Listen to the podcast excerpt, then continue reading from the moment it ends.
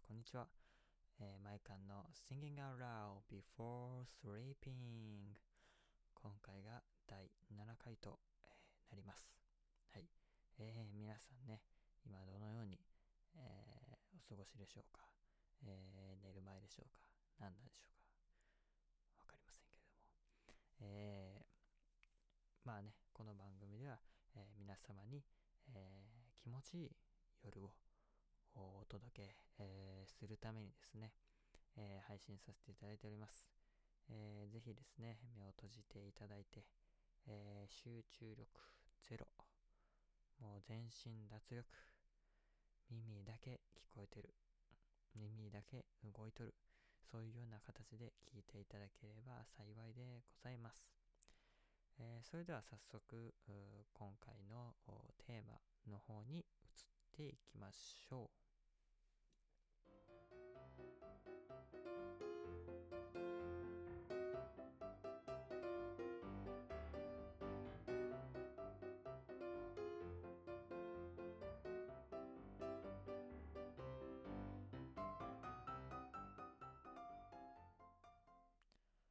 はい、ということで、今回のテーマは、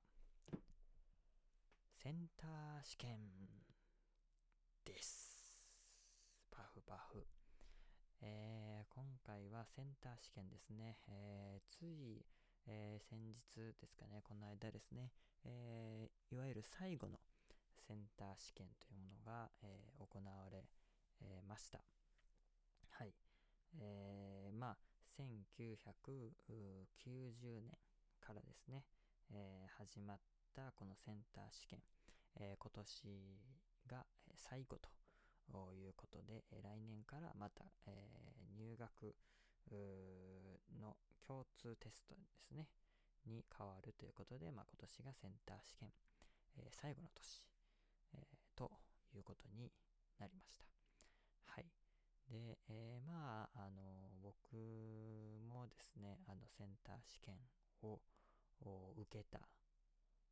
えー、身なんですけれども、まあ、そうですね、センター試験。僕はそんなに好きじゃないですね。非常に嫌いでございます。はい。そんなセンター試験。でも皆さんね、まあ多くの人が多分その道を通って、えー、来られてるとは思うんですけども、特に大学進学を、えー、目指している方であれば、えー、まあ教科数の差はあるにしろ、えー、受けていらっしゃる方、何人も、何人どころか何万人といらっしゃると思うんですが、まずですね、そのセンター試験、えー、というものがですね、えー、先ほども申し上げましたが、1999年に、えー、始まりまして、え、およそ30年間ですね、30年ほど、えー、開催をされて、えー、おりました。はい。で、えー、来年からはですね、えー、入学共通テストというものになるんですけども、まあ、こちらのちょっと情報というかデータをまずは、えー、シェアというかしていこうかなと思うんですけども、えー、まずですね、こちら、大学入学教室ですと、えー、以前というか、えー、本来というか、最初当初かな、当初の予定では、なんかこう、記述式、全面的に記述式マークを、えー、もうほぼほぼなくして、えー、記述式に変えていく、えー、それから英語とかに関して、まあ、民間の試験というものをちょっと、えー、参考にして、えそういうものをまあガッチャンして、えー、まあ決めていくっていうような形にするということだったんですけれどもまあ、えー、それにあたりましていろいろとやはり問題があったりですねまあなんやかんやして、えー、結局来年はそういう形にはならないと、えー、いうことになったそうです。なので名前だけ一応変わるみたいな感じかなと、まあ僕も思ってたんです。僕は思ってたんですけど、えー、実際ですね、今、あの、手元には、えー、大学入試センターさんの発表されている大学入学共通テストに、えー、ついて、えー、のデータを見ておりますが、まあ、来年名前が、えー、変わるだけではなく、やはり、え内容も少し、えー、ちょっといじられるみたいなんですね。やっぱり、ちょっと変えるということなんで。まあ実際、例えばどういう感じなのかっていうと、えー、国語であれば、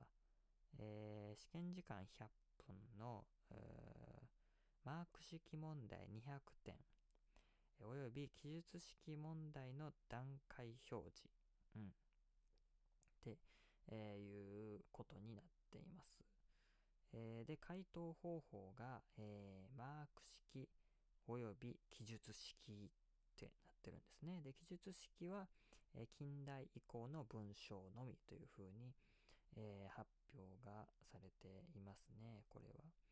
えー、なので、えー、まあ、マーク式の問題もあるんですけど、記述式の問題もそれにプラスされて答えなければならないということなんですね。で、その他にもですね、えー、例えば数学1、数学 1A に関しては、こちらもマーク式及び記述式となっていまして、記述式は数学1の内容に関わる問題のみ、えー、というふうに書いてあります。はい。で、試験時間が70分の100点満点。こちらは100点満点に記述式問題を含む。ということなんで、まあそういったこうちょっと変更点が、まあ記述式を、えー、けまあ、結局取り入れるんかいみたいな感じなんですけど、まあ、ちょこちょこ取り入れる科目もあったりだとか、まあ、英語に関しても、えー、すごい外国語ですね。外国語に関してもすごいあの変更が取られていまして、こちらはマーク式なんですけども、えー、リーディングが80分100点で、リスニングが60分、うち回答時間30分の100点になったんですね。で今までだと、えー、英語が、えー、200点、えー、リスニングが確か50点だったので、比率としては4対1ぐらいだったんですけれども、えー、今年からもう1対1ぐらいになるということなんですね、リスニングと、えー、リーディングが。なので、かなりリスニングに重きを置かれた形になります。まあ、これはこう読むだけじゃなくて、なんというか今話題のね、あの、話したり聞いたりみたいな方面をちょっと取ったのかなっていうえー、ところもありますが、まあ、そういった変更点も来年からはあるそうでございますが、えー、まあ、民間の試験等に関しては、えー、まだあの関係がないということらしいです。はい、で、まあ、そんなセンター試験並びに、え来年の大学入学共通テストなんですけども、まあ、しんどいっすよね。これ本当に。これ本当にね、しんどいんですよ。勉強ね。まあ、あの、半年、えー、前とか1年前からまあ始められる方が普通なのかな勉強ね。まあそれでも半年1年やっぱりそこのね、1日ね、2日間に向けて勉強するじゃないですか。やっぱしんどいですよね。うん。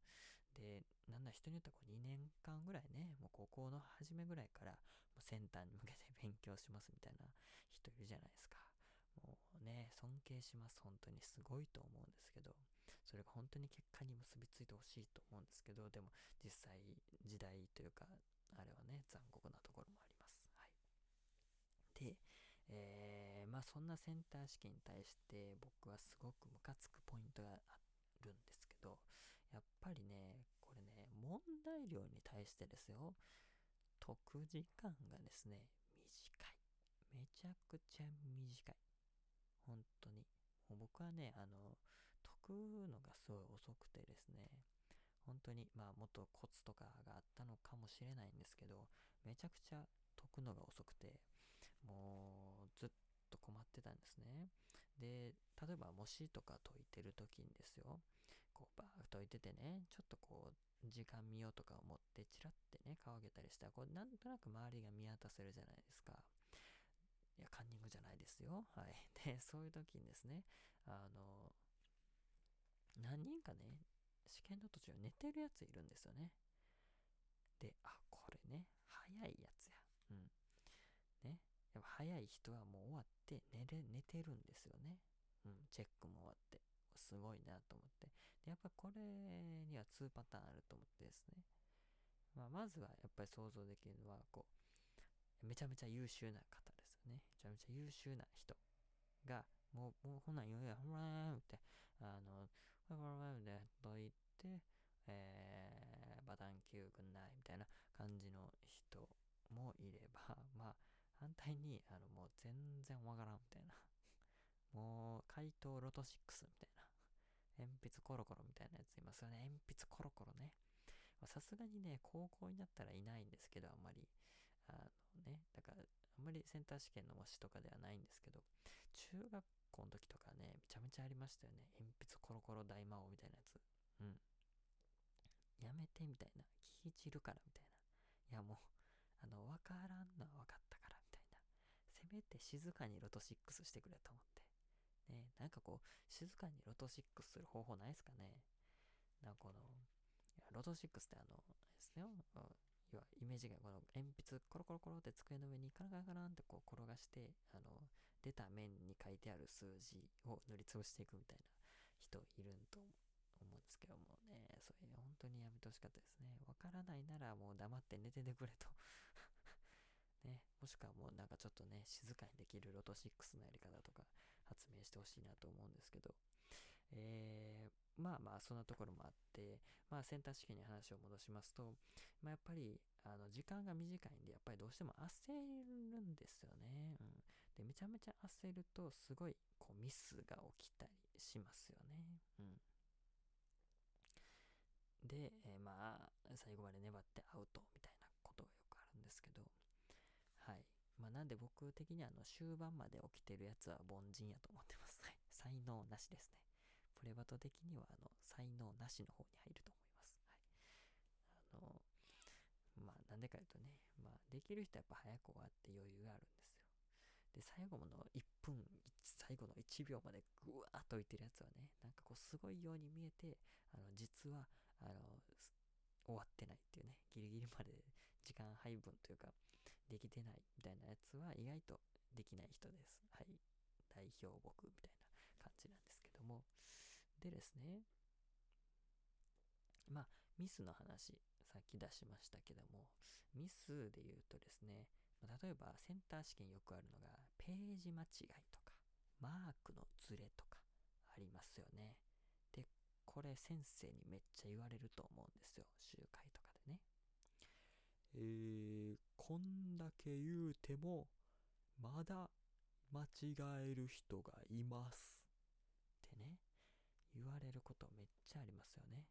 はい。で、僕もめっちゃ言われました。めちゃめちゃ言われるんですよ。毎回の集会ごとに言われるんで、そんな言う？みたいなね。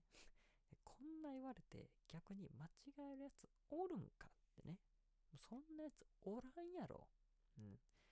て言って、言ってたらですね、なんと、僕の下の子が えー、下のあれがですね、えー、問題間違えよったんですよ えー、って感じですよね。いや、本当に、ありえないですよ。あの、開始、しかも30分過ぎるまで気づかなかったらしくて、30分過ぎて、あれ？問題と回答のあれがずれるな、みたいなのに気づいたらしくて、それでもう慌てて消して、慌てて直して、もうそんなもうね、残り何分だてんやわんやして、まあ、案の定やられたっていうのが、はい。実は今年のセンター試験であったんですけども はい。どうですかねあの、皆さんはそういう経験とかされたこと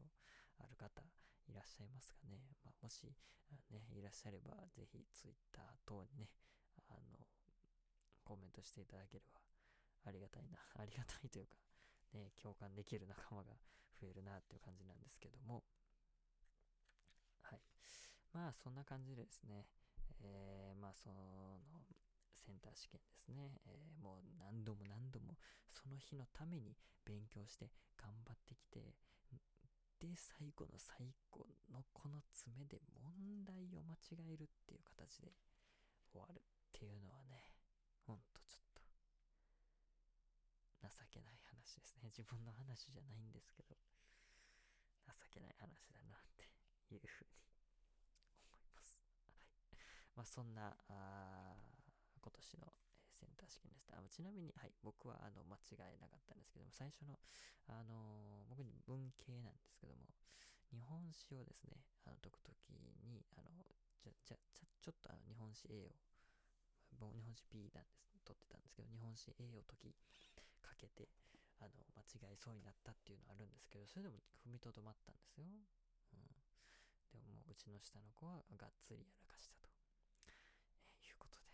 はい、もう、キーですわ。マジで。はい。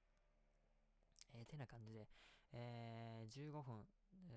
という時間が、えー、経過してしまいましたので、えー、ポッドキャストの、えー、配信の方は、え、この辺りで以上と